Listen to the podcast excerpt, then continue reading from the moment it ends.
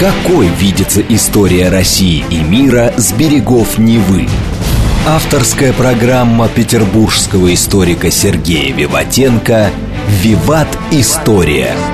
Самые яркие и самые загадочные страницы прошлого, судьбы людей и империй, великие достижения и потрясения от древних времен до современности. «Виват.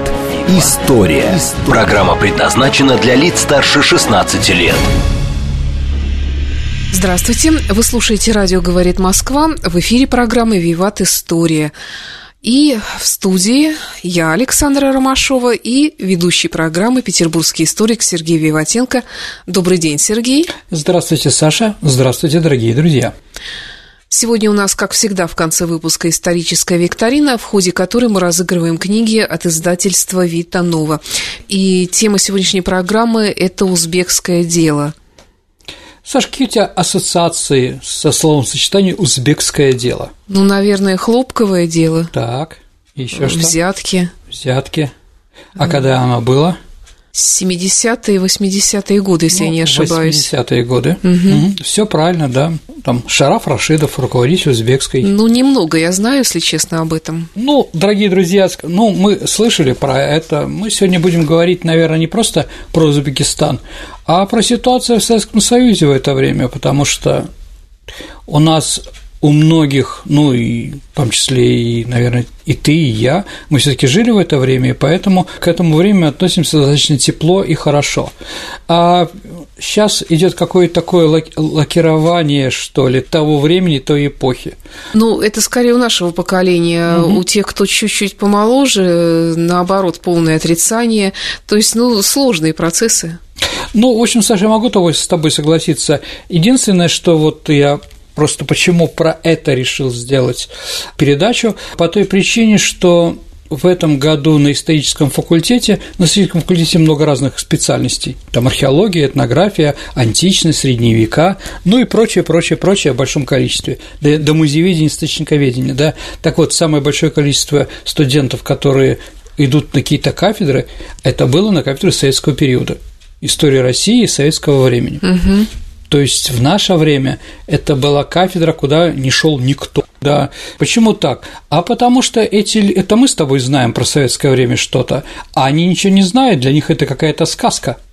Поэтому вот они идут заняться этими делами. Ну, пусть разберутся. Ну, может быть, как для нас был, я даже не знаю, с чем сравнить Великая Октябрьская революция. Ну, наверное, или сталинские репрессии, или сталинизм. Да. да. Поэтому я решил все таки рассказать какие-то вещи, которые были. Ну и надо сказать, что вот в 2017 году перед ковидом Шавкат Мирзиёев, президент Узбекистана, распорядился широко отпраздновать столетие со дня рождения, как написано было, выдающегося государственного деятеля и писателя Шарафа Рашидова. Да, в честь него был организован большой мемориальный комплекс, Джезавский район был переименован в честь него, ну и так далее и тому подобное. А что это за писатель? Ну, давайте так. Шараф Рашидов – это руководитель Узбекистана, кандидат члены Политбюро ЦК КПСС. Кроме того, что он был партийным руководителем, он еще писал разные стихи. Вот. Ну, Саша, тогда давай я немножко расскажу про него, про того человека, который, в общем-то, руководил в то время Узбекистаном, и что такое Узбекистан э, послевоенный, ну, до распада Советского Союза. Нет, ну, во-первых, когда он вошел в Советский Союз, давай вспомним. Ну, вот э, Узбекистан можно назвать Пятой Республикой. Ну, как знаешь, во Франции. Да, да, да. Вот, потому что он не вошел в образованный Советский Союз, он был создан немножко попозже из бывшей Хивинской, Бухарской или Народной Республики, или Эмират, которые там были, там, да, а, из Туркестана и прочее. То есть это было создано уже советской властью, а, но новая даже национальность, потому что называть с 1917 года эта территория называется Узбекистан, и живут там одни узбеки, это немножко неправда. Но узбеки – это есть такая нация все таки э, Давайте так, сейчас вот перепись населения была в 1896 году, да, и вот в Средней Азии тоже была перепись населения. Но это можно посмотреть даже в Википедии. Ну, возьмите, наберите историю города Чимкента или просто город Чимкент. И там посмотрите, кто жил в Чимкенте в конце XIX века. Вы увидите, что самое большое количество национальностей, хотя это Казахстан, являются какие-то сарты – сарты, А потом есть казахи, есть узбеки, есть кто-то еще. Ну, где эти товарищи сарты сейчас, да? А вот в советское время их, э, они посчитали, что это племя такое же, как и узбеки, объединили их в одно – там еще агузы, каркал, ну, там много разного, да, поэтому, еще раз, Узбекистан как таковой, как национальность, он был сформирован только в советское время. Но мне кажется, активно. такая же примерно история с Киргизией. А, ну, в общем, да, определенно, да, потому что Великая Октябрьская социалистическая революция была толчком для многих национальностей, угу. для, для его развития. И социалистическая идеология, она позволяет малым народам получить и образование, и алфавит, и интеллигенцию, ну и так далее и тому подобное. А Шараф Рашидов тоже вот интересно, он родился 6 ноября 1917 года, то есть как бы всю его жизнь сознательную практически он был, жил при советской власти и развивался так же, как советская власть, да. Фигура Рашидова всегда стояла особняком. Ничего правления на периферии Советской империи не длилось так долго и в целом так успешно, как эпоха Рашидова в Узбекистане. Еще раз, он фронтовик, воевал, был поэтом, писал стихи, там клятва Дыхкан к победе там, да, то, что крестьяне там, узбеки пойдут и победят, ну, как в Великой Отечественную войну там, и многие другие, ну, в общем, неплохие стихотворения, патриотические и прочее, да, вот, писал произведения, был руководителем Союза писателей Узбекистана, да, и вот в определенное время он стал партийным функционером. И, как я уже сказал, да, его правление продолжалось почти четверть века, и ничья карьера, по крайней мере, в послесталинские времена, не завершалась так внезапно и неожиданно, возможно, даже столь бесславно. Но на приходит только знание Никиты Сергеевича Хрущева из Кремля. Свержение с Рашидова, как и сопутствующее этому хлопковое или узбекское дело, о котором мы сейчас будем говорить, стоит в одном ряду с серьезными событиями первой половины 80-х годов, пришедших к СССР краху. К управлению республики Рашидов пришел как выдвижение союзного центра. Фронтовик, педагог, поэт, журналист. Он по праву считался одним из самых образованных людей среди местных партийцев. В Москве сделали ставку на Рашидова, посчитав, что высокий уровень образования выделит его среди участников традиционных клановых разборок, которые ну, в Узбекистане очень часто семейные и прочее, да. Да, и вот бывший редактор газеты «Красный Узбекистан» становится председателем Президиума Верховного Совета Республики. Должность президента всегда была третьей по значимости в любой союзной республике, уступая председателю Совета министров и первому секретарю ЦК. Тем не менее, в 50-е годы в этот период в Узбекистане старше сменилось четыре первых секретаря ЦК – Рашидов успел проявить себя на этой должности. В 1956 году он посещает с официальным визитом Индию, Пакистан, Афганистан, Бирму, подготовив по итогам записку в ЦК Узбекистана, в котором говорит о необходимости смещения государственной политики в отношении ислама. После этого введения духовного управления мусульман Средней Азии было передано несколько мечетей, и в целом положение верующих мусульман несколько легализовалось. 1959 году, опять-таки, с подачи Москвы Рашидов, уже доказавший способность сладить не только с представителями своего самаркандского клана, но и с ташкентцами, ферганцами, а с перевесом в один голос избирается первым секретарем ЦК Узбекистана. Тоже, знаете, один голос много говорит, как там все проходило, да? Решающий голос Шараф Рашидович подал за себя сам. Угу. Когда спросили, ну, да, одинаково Шараф Рашидович, говорит, тогда я проголосую. Ну и надо сказать, что долгое время Рашидов оправдывал доверие Москвы в части объективного подхода к кадрам. Только в 70-е годы стало явным, что наказывают предпочтение землякам, там, самаркандцам, бухарцам, хивинцам, в пику остальным территориальным группам. А каким именно? Ну, там была ферганская группа, ей руководила женщина Ядгара Насрединова, а там хивинец Матчанов был председатель Президиума Верховного Совета, да, и прочее. А в это, наверное, Саша, после этого вопроса нужно сделать ремарку, имеющую отношение к личным характеристикам Рашидова. Он был, понятно, ловким царедворцем, признают и современники, и исследователи его личного дела. Ну, Виктор Афанасьев, главный редактор «Правды», да, писал в свое время, что он был коварный, по-восточному изощренный, стивый по отношению к верхам и так далее. Ну, знаете, я думаю, что это было типично, поэтому ничем в худшую сторону Шараф Рашидович не отличался. Ну и жил он, по мерку партийных бонс того времени, достаточно скромно – дети, у него было четыре дочки и сын, а учились в обычной ташкентской школе. Так что в целом персонаж с учетом перечисленных профессиональных издержек, наверное, все таки положительный, чем в то время была основная масса первых лиц из верных ленинцев, успевших за время партийной карьеры продать всех и вся. А уж точно Рашидов не похож на такого средневекового деспота, погрязший в валочности и в других пороках, которые о них писали, к сожалению, наши газеты. И вот, придя к власти и пользуясь покровительством Хрущева, Рашидов начал многолетний труд по превращению Узбекистана из аграрной, можно сказать, отсталой провинции в индустриального лидера Советского Союза. В 60 году Кремль задумал свернуть работы по освоению голодной степи. Это Сырдаринская область Узбекистана. Это, ну, такая пустыня, где никто не жил, нужна там вода, да? И Рашидов категорически выступил в Москве против этого, не побоялся вступить в конфронтацию а, с центром, и в конце концов добился личной аудиенции Хрущева, и Хрущев разрешил продолжить эту политику. А вот Население в голодной степи выросло с полтора тысячи человек до двух миллионов – что говорит о многом, да, одновременно Узбекистан подключил строительство Байконура. Республика всегда поставляла строительные и лакокрасочные материалы и кабели на эту стройку века. Войдя к доверию Хрущеву, узбекский лидер оказался причастный к высокой политике. Он приехал даже на Кубу перед Карибским кризисом, да, и подарил Фиделю Кастру узбекский халат. А вот Превращая Узбекистан в главного проводника советской политики на Востоке, он преуспел и в иностранных делах. Он общался с руководителями Индии и прочее, а, например, премьер-министр Индии Лор Бахадур по Шастри даже умер в Ташкенте, но после того, как была подписана декларация, положившая конец Индо-Пакистанской войне. Да, Хрущева снимает, и в декабре 1964 года критика в адрес Рашидова прозвучала на Ташкентской объединенной областной партийной конференции. Причем имя первого секретаря партии звучало в одной связке с Хрущевым. Первого секретаря обвинили в заискивании под халимажей перед высшим начальством.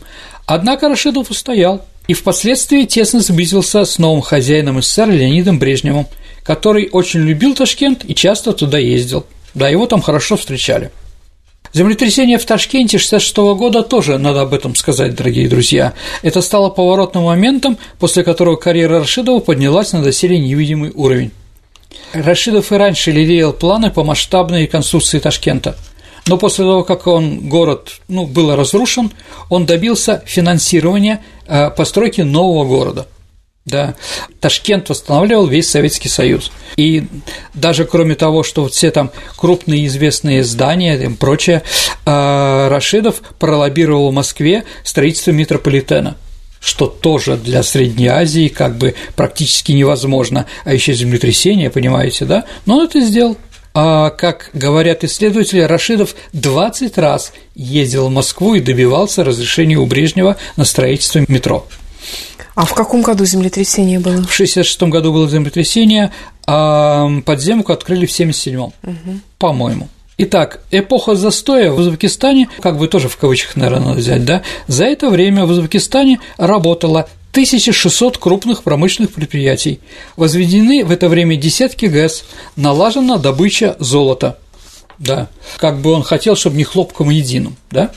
А где там золото добывали? А, по-моему, это Учкудук. Там уран еще богатый и дружелюбный Узбекистан с добрыми людьми, с этим мехаля, где помогают друг другу, да, отсутствие национальной какой-то конфликтов, которые были там, ну, в 68 году были, конечно, беспорядки, но они не такого большого уровня, как в соседних странах, да, и, наверное, поэтому Высоцкий очень любил ездить с концертами в Узбекистан, помните фильм «Спасибо, что живой», там же как раз все это в Узбекистане происходит, да, так вот он сказал один раз, что остался же кусок человеческой жизни в этой стране говоря про это. Вот, ну, наверное, если мы говорим про Узбекистан и говорим про узбекское дело, наверное, надо сказать о хлопке. Хлопковое проклятие Узбекистана, да, потому что главным поставщиком хлопка в СССР был именно эта страна. Это сырье было стратегическим, как и сейчас. Ведь из хлопка делают не только одежду и постельное белье, но и главное – порох, а также но определенные вещи для ракет, тактических, зенитных и противотанковых, скажем так. Что-то из них делают. Надо сказать о хлопке. том, что со временем Рашидов вся республика стали заложником монокультуры этого белого золота, вина в первую очередь, конечно, не самого Рашидова, а кремлевских деятелей, которые постоянно требовали увеличения урожая. Потому что, чтобы развивать армию, обороноспособность и просто одеть наших товарищей, нужен был в большом количестве был такой журналист Абидов, да, говоря о жителях Узбекистана, о хлопкоробах, он придумал новый неологизм – хлопкоробы, не хлопкоробы, а хлопкоробы.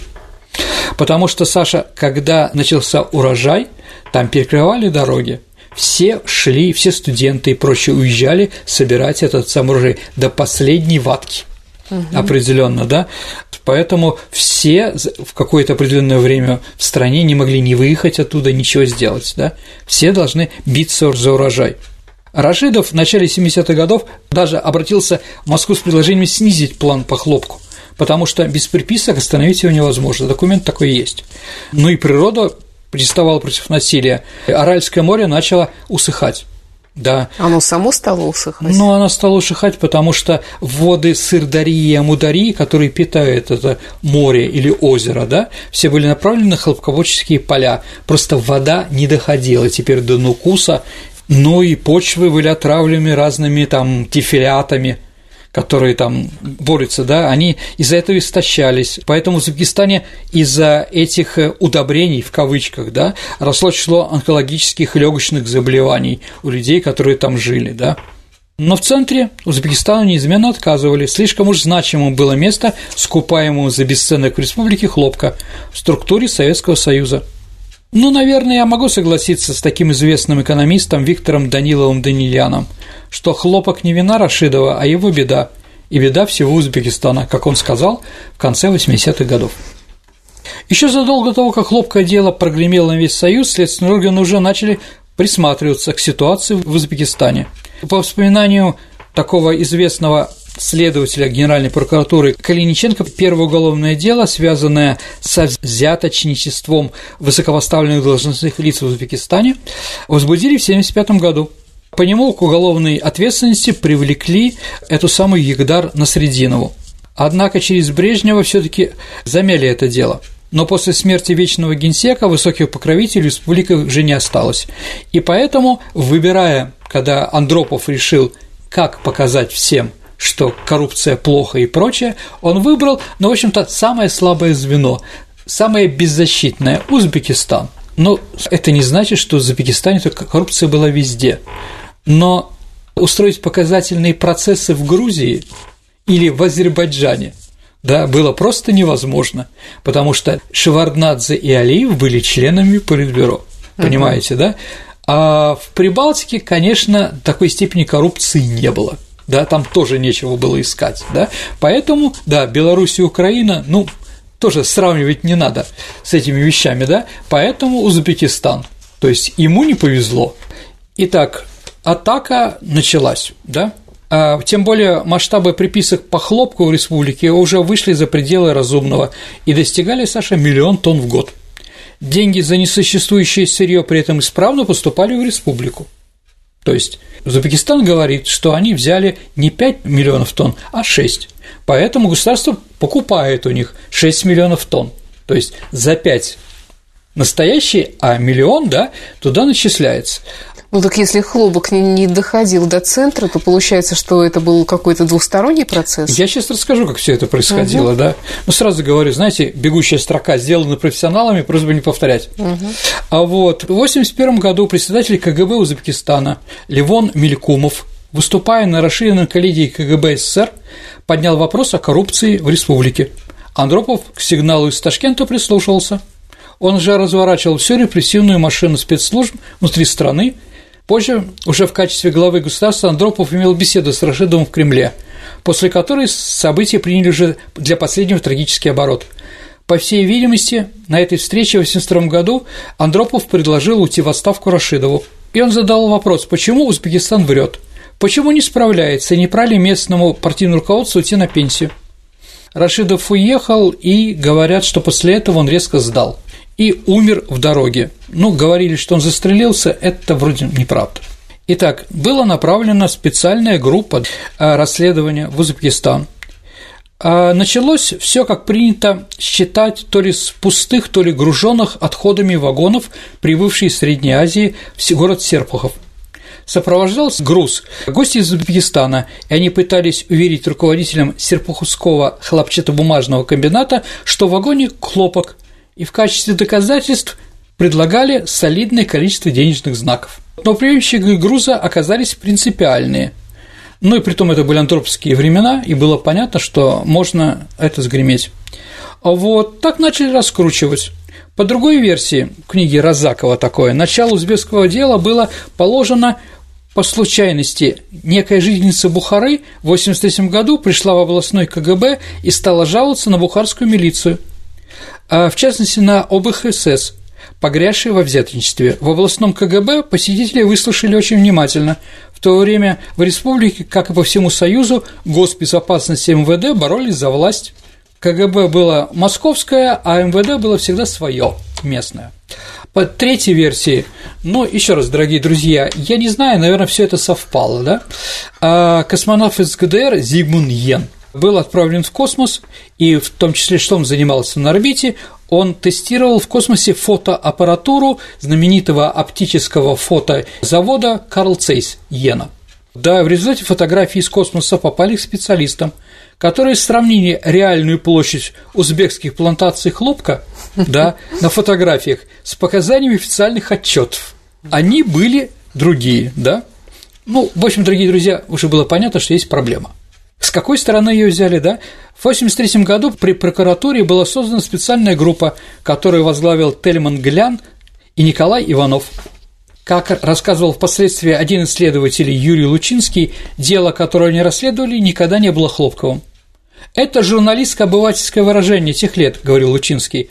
«Наша группа расследовала исключительно эпизоды взяточничества в руководстве Узбекистана». Ну да, наверное, Узбекистан стал жертвой антикоррупционной кампании, случайно и ситуативно. И люди прекрасно знали, что в Советском Союзе ведь можно купить все и продать кого угодно. После того памятного разговора с Андроповым Рашидов, как я уже сказал, сильно изменился. Он выглядел подавленным, хмурым и усталым. Во время очередной поездки на хлопковые поля 31 октября 1983 года он скончался от острой сердечной недостаточности. Ну, с одной стороны, это послужило толчком к активизации работы следственной группы. Ну, похоронили, конечно, Рашидова с помпой, как герой узбекского народа. Возникли в центре Ташкента памятник, по-моему, дворце, Дворце пионеров. Я не знаю, есть ли сейчас Дворец пионеров в Узбекистане. Памятник могли, конечно, и переставить. А вот, тем временем расследование Гляна Иванова набирало обороты. И советские газеты запестрили заголовками – где были фамилии Рашидов, слово «мафия», «хлопок», «взятки», «золото» и так далее, тому подобное.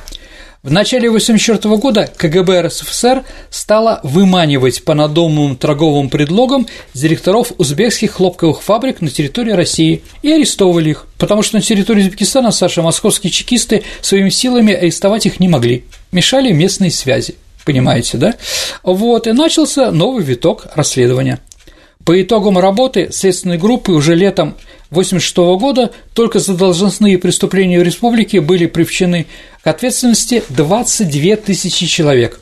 Сняты с постов 172 чиновника, входящие в номенклатуру ЦК КПСС. 1813 представляющие ЦК Коммунистической партии Узбекистана, среди них 52 секретаря обкома из 65, 408 секретарей горкомов и обкомов. А вот 16 человек, в том числе бывший глава МВД республики, покончили с собой. Бывший министр хлопкоочистительной промышленности Узбекистана и начальник ОБХСС Бухарской области были приговорены к расстрелу. На этом фоне многие бывшие соратники Рашидова, в том числе его преемник Усман Хаджаев, он руководитель Харемзама был в свое время, да, поспешили обрушиться с критикой на порядке царявшей республики. Да, Помогло это далеко не всем. Сам Усман Хаджаев был арестован по хлопковому делу и осужден на 12 лет потом.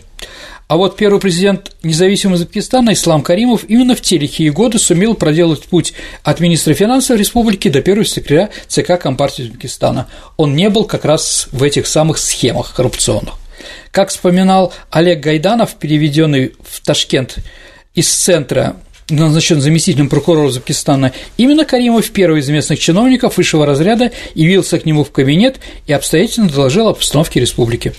В мае 1986 года принято было решение об отмене решений, связанных с увековечением памяти Рашидова. В соответствии с этими документами в Узбекистане были сняты мемориальные доски с домов, где он жил и работал. 6 на 7 июля были ночью, было сгумировано его тело из сквера в центре Ташкента и перезахоронено, по-моему, на Чагатайском кладбище. Сергей, предлагаю прерваться на пару минут, послушать новости на радио «Говорит Москва». Прекрасно, давайте узнаем, что происходит в мире. Какой видится история России и мира с берегов Невы?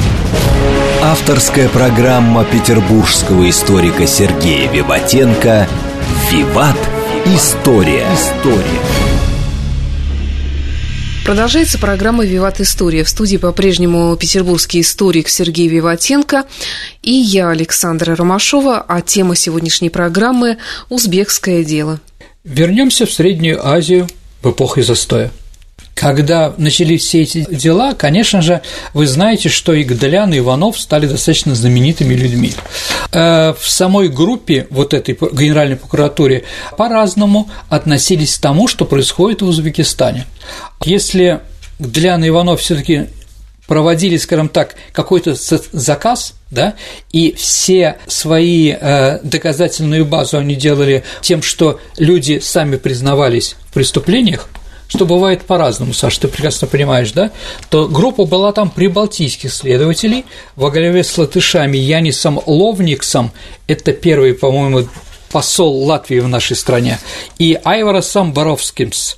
А вот они как раз проводили свои дела очень четко, скрупулезно, и у них была доказательная база. Ирония в том, что люди, которые взорвали Узбекистан в 80-х годов, Гадлян Иванов, несмотря на статус главных медийных персон того времени, не смогли достойно завершить карьеру. Как только следствие привело их главным виновникам творчества республики беспредела, они были исключены из органов прокуратуры и из партии. Правда, в то время это уже теряло свой смысл. А в конце декабря 1991 года, через пару недель после того, как лидеры Белоруссии, России и Украины поставили точку существования СССР, Беловежскими соглашениями, президент Ислам Каримов помиловал всех осужденных по хлопковому делу. Реабилитация ожидаемо затронула и Рашидова. Сегодня в Ташкенте ему снова установлен памятник, а имя бывшего секретаря носит Центральный проспект столицы Узбекистана. И это логично, ведь речь идет о человеке действительно незаурядном, оставший значительный след в истории своей страны, но он был, Саша, продуктом своей эпохи – Поэтому все победы его как коммуниста 100% да, были э, связаны с, с той моралью, идеологией. В то же время все упущения и погрешности были тоже связаны напрямую. Поэтому, да, мы можем говорить, наверное, о Рашидове как о трагической фигуре. Расследование по Зуевскому делу продолжалось до 1989 года. Были произведены несколько громких арестов – Кроме того, что были репрессированы люди в Узбекистане, был лишен свободы зять Брежнев Чурбанов, несколько представителей, руководителей КГБ, МВД и прочее. Привлеченные в качестве обвиняемого по делу Усман Хажаева стали давать показания о причастности к коррупции отдельных членов Политбюро ЦК КПСС, таких как Лигачев, Гришин, Романов, Соломенцев. В мае 1989 года, после того, как Гляна Иванова снимает всех постов, их избирают депутатами Верховного Совета СССР. Ну, Иванов был избран от Ленинграда, если вы помните, Саша. А 24 мая 1989 года состоит специальная комиссия, которой поручено проверить факты нарушения законности при расследовании дела коррупции – но все это было закончено после того, как рухнул Советский Союз и был после ГКЧП отменена Коммунистическая партия.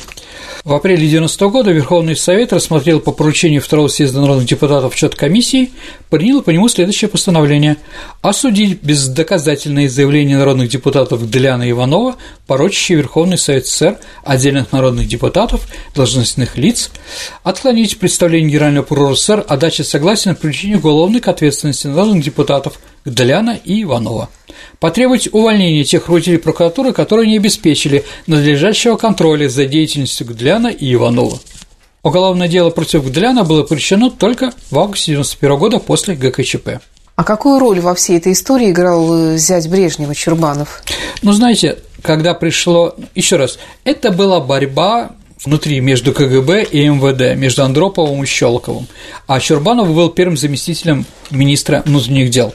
И когда Андропов, чтобы свалить Щелокова, ему нужно было еще свалить и зятя Брежнева. И когда пришли с обыском к нему, каких-то гениальных больших денег не нашли вообще, нашли только три или четыре халата, подаренных Чурбанову в Узбекистане. Ну, согласимся, это не очень сильная коррупционная составляющая, но его все равно посадили. Как он сам вспоминал, выйдя же из тюрьмы, еще раз, хотите верьте в это, хотите нет. Каракозов и Гдлян не скрывали, что судить будут не меня, что это будет процесс над бывшим генеральным секретарем ЦК КПСС Брежневым, над его памятью. Вот этому и было все подчинено. Галян откровенничал, если бы вы не были зятем, вы бы нас не интересовали вообще. Сергей, а вот если все перевести на деньги, то сколько было украдено? А, давайте так, вот если мы берем воспоминания Калинченко Владимира о хлопковом деле, который я уже о нем говорил, да, он говорил, я провел плановую экономическую экспертизу за пять лет. Только за этот период минимальная, подчеркиваю, минимальные приписки хлопка составляли 5 миллионов тонн. За мифическое сырье из госбюджета, то есть из общих всех граждан Советского Союза денег, было выплачено за это, ну, фальшак, 3 миллиарда рублей. Из них 1,6 миллиарда были потрачены на инфраструктуру Узбекистана. На эти деньги были построены дороги, школы больницы, а 1,4 десятых миллиарда заработная плата, которую никто не получал, потому что продукции произведена не было. Иными словами, только на приписках были похищены около полтора миллионов рублей. Эти деньги раздавались в виде взяток сверху донизу. Ну, вот такие вот деньги. То есть какие-то деньги все-таки пошли на пользу. Ну да, еще раз, конечно, за перевыполнение плана Узбекистану давали премию. За это там были построены новые станции метро, школы, больницы, дороги и так далее. Но это половина, а вторая половина ушла на взятки от Узбекистана, да, от простого Хлопкарова, да, до туда, в Москву и так далее, да, то есть это было достаточно коррумпировано, и, к сожалению, такая коррумпированность у нас была везде. Сергей, а вообще э, только над Узбекистаном такой домоклов меч в виде хлопка висел. И, кстати, вообще, когда он впервые появился в Узбекистане? Ну, давайте так. Давайте сначала я скажу, что хлопок в Узбекистане был главным. Но кроме этого хлопок еще собирали в Таджикистане, немножко в Туркменистане и в Азербайджане. Но то количество, которое выпускалось там, это было минимально – просто смешно. А впервые хлопок появляется в Узбекистане, когда во время Крымской войны в первой половине XIX века мы закупали хлопок в Египте или в южных штатах США. Ну, помните, там рабы на плантациях, а Египет был британской колонией. И вот когда началась Крымская война, то, понятно, хлопок из Египта перестал к нам поступать. А когда началась гражданская война в США в 60-е годы, понятно, что там не было возможности покупать у Южных Штатов этот самый хлопок. То есть э, в середине 60-х годов мы были поставлены перед тем, что мы зависимы, наша страна и наша экономика зависима от э, других стран да, чтобы заниматься ткацкой промышленностью и прочее, и увеличить в нужном количестве, надо было где-то искать, где-то побывать. И вот как раз в это время была присоединена Средняя Азия. 1865-75 года, да, и как бы климат там помогал, скажем так, что хлопок там можно было производить. Кроме этого, мы вложили туда достаточно большие деньги. Там были построены, ну, во-первых, заводы хлопчатобумажные, во-вторых, железная дорога, а в-третьих, там были еще построены каналы, которые через эти каналы были произведено орошение громадного количества земель, где был посажен этот самый хлопок. А, то есть он, получается, изначально там не рос или он рос не ну, в таких так, больших количествах? Нет, он в небольших количествах, не в таком плане, которое могло полностью закрыть планы нашей страны по хлопчатобумажной текстильной промышленности. Вот. И ситуация еще, ну как бы это были только разговоры, нужно было какое-то финансирование и какой-то авторитет из центра, чтобы начать проводить в Средней Азии определенные шаги для того, чтобы там производили хлопок. И это произошло, в общем-то, достаточно, можно сказать, странно. Один из Романовых Константинович, он внук был Николая I, да, а молодой человек, он украл у своей родственницы бриллианты, по каким причинам непонятно, был призван умалишенным и отправлен в ссылку. в Среднюю Азию, в Ташкент. И вот как раз в Ташкенте, и сейчас еще дворец Романова там существует, и вот в Ташкенте он приходит к мысли, ознакомишься с местной ситуацией, что именно Средняя Азия идеально, или Узбекистан, называйте как угодно, идеальное место для производства хлопка в нашей стране. И он благодаря своим деньгам, благодаря своему авторитету пролобил это. Он организовал э, фирму, которая называлась, или компанию «Золотая Орда». А, вот, эта Золотая Орда был крупнейшим производителем хлопка в нашей стране. Мы продолжали покупать хлопок, конечно, в, в Египте, но не в таком большом количестве. В принципе, мы это закрыли. Да, но по тем объемам, которые нужны хлопок для нашей промышленности э, в 60-е и 70-е годы 20 века, к сожалению, Узбекистан не мог нормально с этим справиться. И ты правильно, Саша, заметила в начале, что если в этом месте мы сажаем хлопок, значит, в этом месте мы не сажаем, извините, фрукты, овощи, не сажаем зерно. Поэтому это стала монокультура, которая была в первую очередь там распространена. И понятно, что хлопок еще сжирает большое количество, ну, э, оскудевает почвы из-за него. В общем, есть определенные проблемы да, которые… Ну, понятно же, в советское время, что если если в Узбекистане хлопок, то зерно привозят уже с Украины или из России, да, такой переворот был, да, но после 91 года Узбекистан сократил достаточно сильно производство хлопка, и на его месте теперь растут другие э, сельхозкультуры. Поэтому там, там, там шикарные, шикарные фрукты и зерно, в общем-то, благодатная страна, как говорится, да, в этом отношении. И поэтому, еще раз, можем увеличивать площади, можем туда отправлять воду, да, но все равно границы, где можно сажать хлопок и он вырастает, да, были минимальные. Да, были придуманы специальные хлопкоуборочные комбайны, которые делали, да, но все равно, э, все равно, чтобы вот даже просто собрать остатки, которые там были, бросали весь Узбекистан, все предприятия. Это у нас как бросали на картошку, картошку. да, то у них был, да, у них была более жесткая вещь, да, и убирали до ноября месяца. При том, как убирали, просто руками, угу. да. Все, что не смогло снять эти хлопкоуборочные компании, убирали руками. Но все равно это было не то количество, которое было возможным. Ну и начались приписки. Сергей, а какие производства были построены во время правления Шарафа э, Рашидова в Узбекистане? Ну, давайте так, что было построено благодаря и деятельности его, да, в это время. Ну, понятно, дорогие друзья, что во время Великой Отечественной войны а, многие предприятия уехали в Среднюю Азию. Ну, Средняя Азия приняла нас очень хорошо, действительно, и мы помним фильмы «20 дней без войны», Юрия Германа, да, ведь там же в Ташкенте все это происходит, да, а, вот, там киностудии были и прочие, в том числе и оборонные предприятия, да, в том числе авиационные, и как бы в Ташкенте очень знаменитый авиационный завод, да, с одной стороны, с другой стороны, урановые рудники. Есть такое мнение, не знаю, правда ли не это, я в это верю, что вот помните, Саша, во время войны был ленд-лиз, по которым американцы ну, нам помогали, да, техническое и прочее, но мы э, должны были расплачиваться с американцами там или с англичанами, да, ну, с золотыми слитками расплачивались и прочее. В том числе американцы попросили нас уран, им была нужна урановая руда – ну, для создания своей ядерной бомбы. Поэтому считается, что ядерные бомбы, которая взорвалась в Хиросиме и Нагасаки, были созданы из урана, который производили в Узбекистане да. Потом их стало его меньше, вроде там ушло, да, но как бы, да, золото, уран и сейчас являются одним из главных направлений экономики. Но также автомобильные там какие-то заводы тоже э, в Средней Азии выпускали там, ну, грузовые автомобили в советское время. А дальше много было разных оборонных предприятий, э, которые действительно Ташкент был высоконаучным городом, да, где были крупные предприятия Э, различные, сто процентов. Ну, если мы говорим еще, то, наверное, надо сказать, что в то время, э, в то время э, большое количество было открыто еще и высших учебных заведений. Академия наук Узбекистана стала развиваться, то есть это стало еще таким большим научным центром, да, культурным и так далее, тому подобное.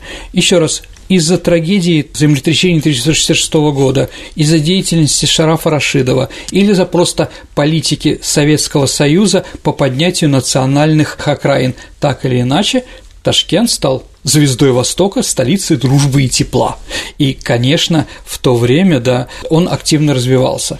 И надо еще сказать, что в национальных республиках была в чем-то меньше цензура. Ну, например, ну вот, скажем так, евреям в Москве, в Петербурге или в Белоруссии или на Украине тяжело было делать карьеру в каких-то направлениях области культуры, а вот в Средней Азии или в Прибалтике, пожалуйста, сколько угодно. То есть они могли туда поехать и действительно там спокойно заниматься режиссурой, операторством, фотографированием или еще чем-то, да.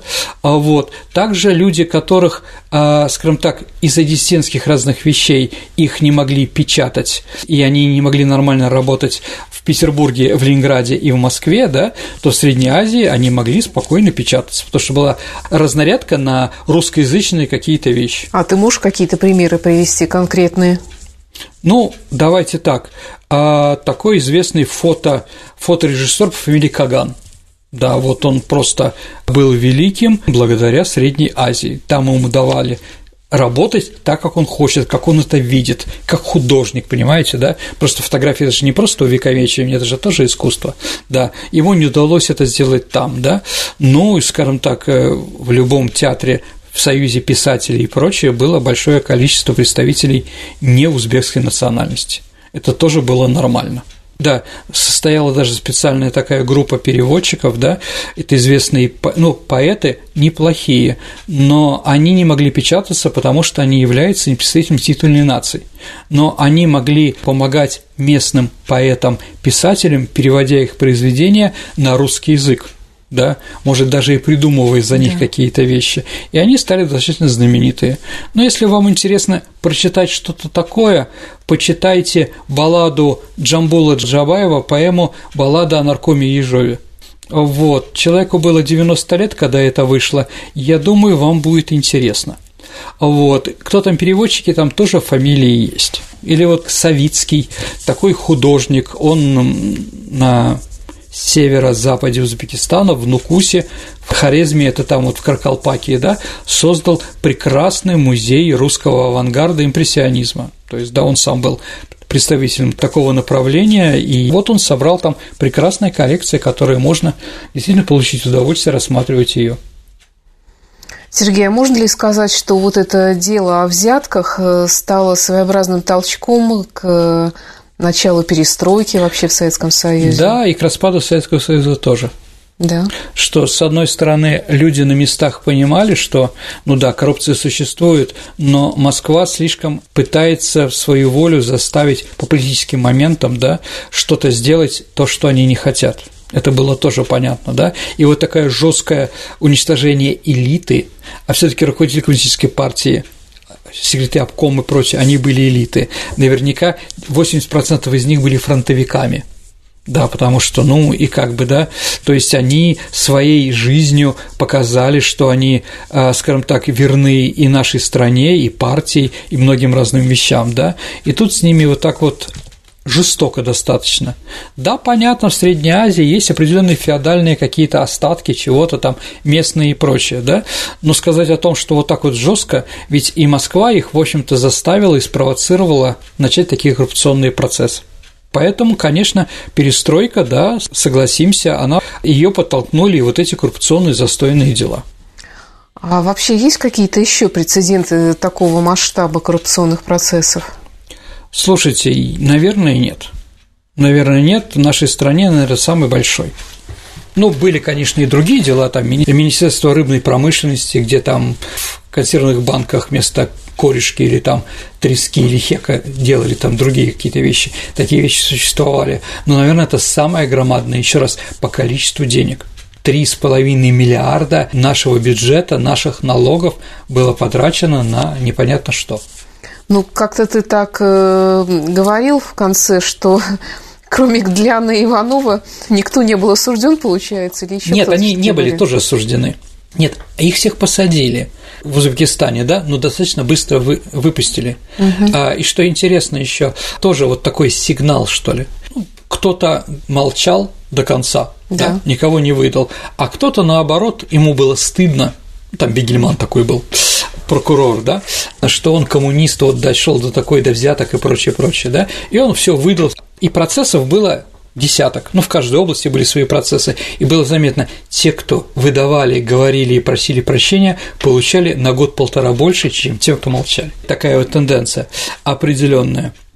Да, но они, еще раз, даже вот в мраморном зале Дома правительства, по-моему, да, в Москве, Дома Союзов, да, была выставка изъятых ценностей. Ну, Там они же большое количество в золото переводили и прочее, да, прятали. И вот там на столах были громадные такие кучи золота, денег и прочее, прочее, прочее. Ну да, значит, если это все нашли и вернули, это значит, они обнаружили где-то в схронах. Это тоже о чем-то говорит, да? Как это можно обнаружить, как издать? Или действительно люди видели, там, есть там Адылов был такой, это, ну, он там феодализм, тюрьма, там сам сажал, там были разные вещи, да? Наверное, тоже на них простые люди показывали и как бы стучали, извините за выражение, да. Ну и действительно народ понял, наверное, главное, что при таком коммунизме, какой он был, не был хорошим, народным и так далее и тому подобное, все таки надо что-то менять что-то надо делать. Ну и не только перестройка, наверное, и разрушение Советского Союза коммунистической власти, да, повлияло это самое узбекское дело. Еще раз, хлопковая, она только по названию, потому что хлопок являлся главным в этом, но на самом деле коррупция была намного шире в то время. Сергей, а где сейчас находится основной центр производства хлопка в мире? Ну, в Узбекистане. По-прежнему. Да, в Египте, конечно. Там же ведь тоже разливается Нил там и прочее, да. В Соединенных Штатах Америки я когда ездил от Нью-Йорка до Флориды, да, мы ездили через Южные Штаты, через э, Южную Каролину, как сейчас помню, через э, Джорджию, и там везде растет хлопок. Он маленький, ну где-то, да, у нас он достаточно высокий, да, то у них, наверное, кустики, ну, сантиметров 50, да, вот такой. И там просто афро, как продолжали руками собирать хлопок, так и продолжают собирать. Ну да, определенно. Я не знаю, видимо, хлопок такой в Америке ценный, что они продолжают заниматься такими вещами, то есть он приносит какую-то прибыль. Хотя, наверное, только громадные территории могут принести прибыль. Но я говорю, я сильно в этом не силен. А на территории России нынешней где-то произрастает хлопок Нет. вообще? Хлопок нигде у нас не растет. Ну, он может расти на Кавказе, но я думаю, не тот объем будет хлопка, да, конечно. и лучше на этих черноземьях все-таки какие-то другие культуры. Еще раз, это мое мнение, я в этом не разбираюсь. Спасибо, Сергей, за интересный рассказ. Ну а теперь мы переходим к нашей исторической викторине, в которой мы по традиции разыгрываем книги от издательства Вита Нова. Хорошие книги о хороших людях, красиво изданные. Итак, э, вспоминаем прошлый выпуск, он у нас был до программы ответов на вопросы. Это была программа о Париже 68 года. Да, вопрос был такой, почему Деголь угрожал Франции военным положением, именно обратился к нации по радио, а не по телевидению. Угрожал, что если будет всеобщая забастовка, то тогда он ведет всеобщее положение. А забастовка уже была, и телевидение бастовало. А у армии есть определенные каналы связи, и через армейское радио он как раз и обратился к своим, э, своим гражданам. То есть правильный ответ – телевидение бастовало. Мгм. У нас есть на этот сложный вопрос правильные ответы. Первым из них прислал Вадим Шафранов. Поздравляю Вадима Шафранова, вы получите хорошую книжку от издательства Витанова. Ну а теперь новый вопрос. Итак, дорогие друзья, а среди магазинов Ташкента, если вы будете гулять по Ташкенту, самая распространенная вывеска звучит так. Сабзавод Ва Мевалар. Сабзавод Ва Мевалар. Что же продают в этих магазинах? Как переводятся на русский язык эти три слова? Ваши ответы отправляйте на наш электронный адрес радио Виват собака mail.ru либо вступайте в наше сообщество ВКонтакте. И через личное сообщение Сергея Виватенко или мне, Александре Ромашовой, мы там есть в администрации этой группы нашей, э, вы также можете отправить ваш вариант ответа. И не забудьте указать номер телефона для связи. Также, кстати, по этому электронному адресу и э, также через нашу группу ВКонтакте вы всегда можете задать вопрос Сергею для дальнейших программ ответы на вопросы или предложить какую-то тему. Мы их все собираем обязательно. Мы думаем, да, да, конечно. А я хочу сказать, что вот вы сейчас прослушали передачу ответы на вопросы, и наверняка кто-то скажет, а почему моего вопроса там не прозвучало? Дорогие друзья, всему свое время. Мы обязательно на них ответим. Другой вопрос, что если вопросы повторяются, а иногда они повторяются, да, мы, конечно же, их игнорируем.